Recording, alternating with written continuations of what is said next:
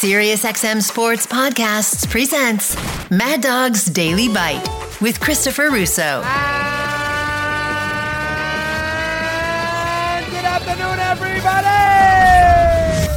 Let's start today with this topic that has not been discussed on Mad Dog Radio for about nine days, and that's Major League uh, Baseball. I want to do three things here to start the show, and then we'll get your calls in, and uh, the floor will be yours. Good part of the afternoon. Number one, the Yankees, twenty-six and nine. They have won nineteen of twenty-two, or they might be twenty of twenty-three. I think it's nineteen of twenty-two. I think they were seven and six, and now they're uh, 29, 26 and nine. They buried the Orioles yesterday. Part of the Yankee onslaught here in the last, uh, whatever it might be, three weeks has been the result of bad competition. They played Texas, they played the Royals, they played the Orioles. I mean, a little something uh, might have something to do with that. And you can have, they played the, the Guardians, who they always kill. So if you, you could do a little of that if you wanted to sort of throw cold water on it. Uh, but, you know, listen, 26 and 9 is 26 and 9. There's only a couple of Yankee teams in the history of the sport that have been better after 30 something games. The 27 Yankees were 28 and 7, and the 39 Yankees were about the same uh, record. And the 39 Yankees and the 27 Yankees, along with the 98 Yankees, are the three best Yankee teams in the history of the franchise. So if you want to sit there and say 26 and 9 with those other three Yankee teams who obviously went on to win World Championships, the Yankees uh, won their fourth in a row in 39 with DiMaggio. The 28 Yankees with Gehrig and Ruth, 60 homers for the Bambino, 47 for Gehrig. And of course, they beat the Pirates in four straight games.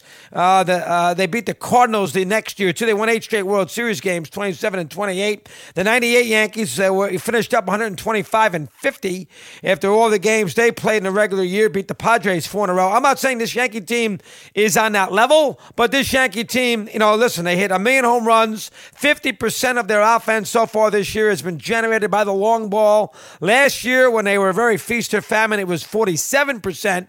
So they're actually hitting more home run percentage so far in this year than they did last year, which is a, which make you a little nervous because the Yankees can still strike out plenty, but their offense is better. I mean, LeMahieu's healthier, you like that. Obviously, Donaldson's there, so that makes it a little better.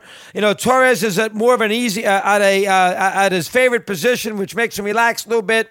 Not going to get his and Rizzo's here for the full season. So if you think about it, the Yankees, you know, should be a little better offensively, and they got Hicks there too. So they they, they have uh, they're a little more lined up from an offensive perspective than they had been a year ago, based on Donaldson, based on the health of LeMahieu. Last year had a hernia. Rizzo there for the whole season. He's got nine, ten home runs. So that's number one. And the Yankees, and of course the pedigree of the other teams in Yankee history that have gotten off to these kind of starts. And the Yankees, you know, listen, if you want to throw cold water on it, go ahead. Bring up the Guardians all you want.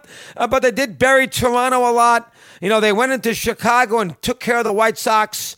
I mean, a decent team. They've hurt the Blue Jays plenty in the last uh, 10 days. They beat them a lot of, you know, big games at Yankee Stadium and big games up in Toronto. Uh, they won four out of five against the Blue Jays, who everybody's favorite flavor of the month.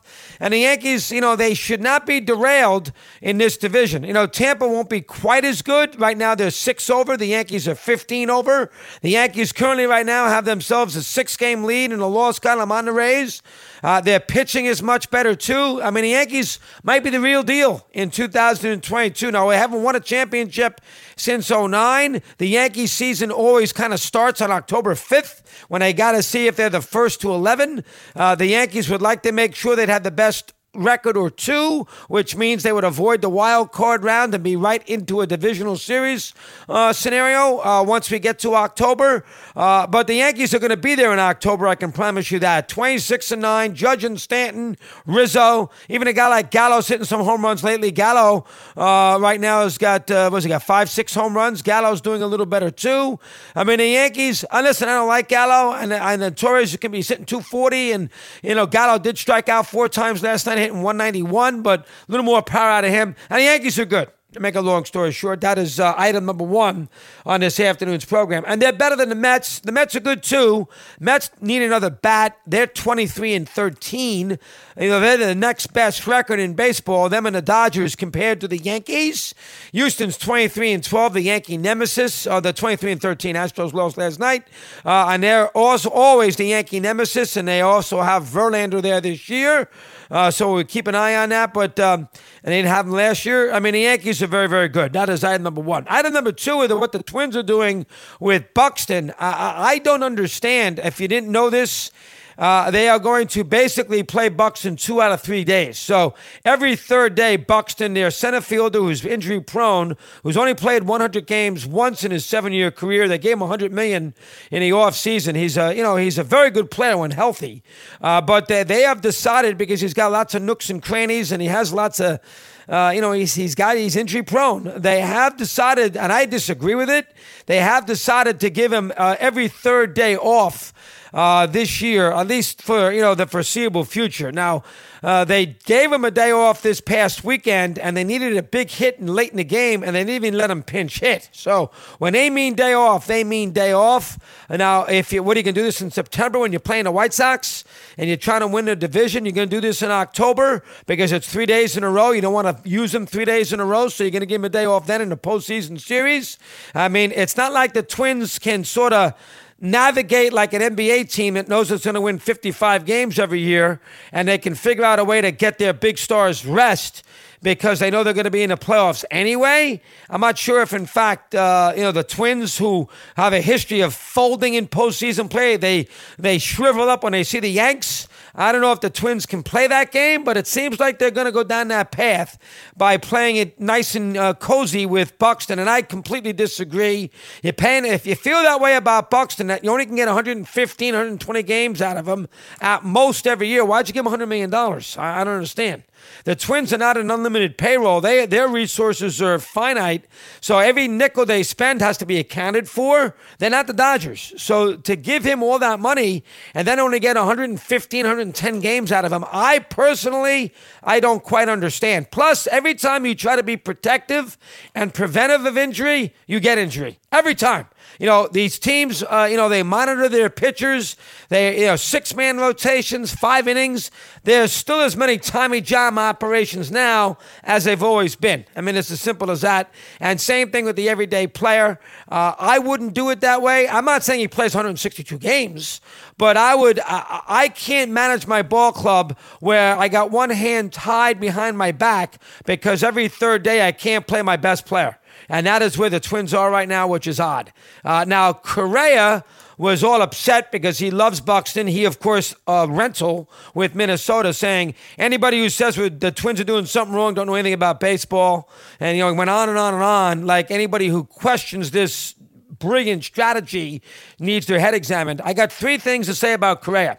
When you're Correa and you're part of that sign stealing scheme in Houston, and you know, yeah, and part of a scenario in 17, I really don't want to hear from you. That's the first thing. Second thing, he signed three one year contracts with Minnesota where he could opt out after every year when you know this year he'll do so because he didn't get the 350 million that Lindor got, that Corey Seager got, he had to settle for Baez got plenty. He had to settle for a lot less because he was last to sign, changed agents and all that. So he had to settle for basically one year at thirty-six and a half million. He did three one-year contracts where he has an opt-out after the first year. And you know and I know that Boras will take him to free agency after that first year with Minnesota, especially if he has a good season. Now he hasn't gotten off to a good start. He's had an injury, but if he plays pretty well here from here on out, he will opt out and try the market again. So the the idea that he's Mr. Twin, that he's Tony Oliva, Harmon Killebrew, is a bunch of nonsense. So I could, I don't want to hear from, uh, I don't, I don't want to hear from Correa. The other thing I would say about Correa is, it's not like Minnesota's won 30 championships. All right. And the idea that Minnesota knows what they're doing, how do we know that? Minnesota's not a consistently good major league franchise. They've won one World Championship. I should say they've won two World Championships since 1961. They've been in three World Series. Well, what? All of a sudden, the Twins, you know, are the um, you know uh, are, are, the uh, get, try get, are the New England Patriots. So let's take it easy as far as Minnesota is concerned in Correa. That is item number two. Buxton should not be sitting down every third day. The Twins need him more than that. And then number three is Oakland, the Athletics. Last night they had 3,100 at the Coliseum. It is time. It's been way too long. It is time that Major League Baseball makes Oakland basically cut bait and get the hell out of there.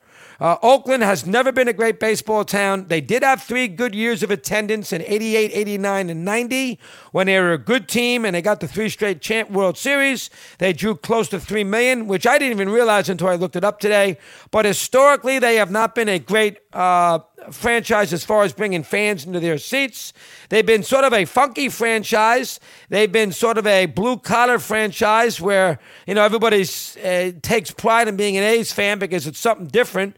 They've been a little unique and they've been pretty competitive. But the idea that the A's are the St. Louis Cardinals in the Pacific in the in the uh, in the state of California is a bunch of is a bunch of nonsense. The A's are not the Giants. Uh, they don't have the ballpark the Giants do. The city of Oakland lost the Raiders. They lost Golden State, the Warriors. I mean, they've been dilly dallying around. And I'm not saying to build them a stadium because or or help them build them a new facility which they need desperately because I am not for building these billionaires stadiums but if you are not going to do that then if he decides to go somewhere else where they will build them a stadium like Vegas you have to understand that so if the owner leaves Oakland, I don't care how much he's worth, and he's worth a fortune. If he leaves Oakland because they can't get a stadium proposal put together properly with all these executive council votes, it's a disaster. And he wants to go to Vegas because Vegas has got more land than he can shake a stick at. They already have hockey, they already have the football, so they want to make it baseball too. And he wants to move there, and you can't blame him. And the idea Uh, that the A's have not put together a good franchise for you in the last seven or eight years is a bunch of nonsense. They're an economical franchise, but outside of this year, they've been a very competitive franchise. They've been they've done a hell of a job maximizing their resources to give the fan base out there something to cheer for on a year on a, on a week to week basis, month to month basis, year to year basis. Not the case this year, but they have been in the past. So it's time to cut bait in Oakland and get the hell out of there. It's gone on way too long. They're never going to get through all that nonsense and all that red tape. The A's need to leave soon. Want more Chris Russo? Listen to Mad Dog Unleashed weekdays from 3 to 6 p.m. Eastern on Mad Dog Sports Radio, Sirius XM Channel 82.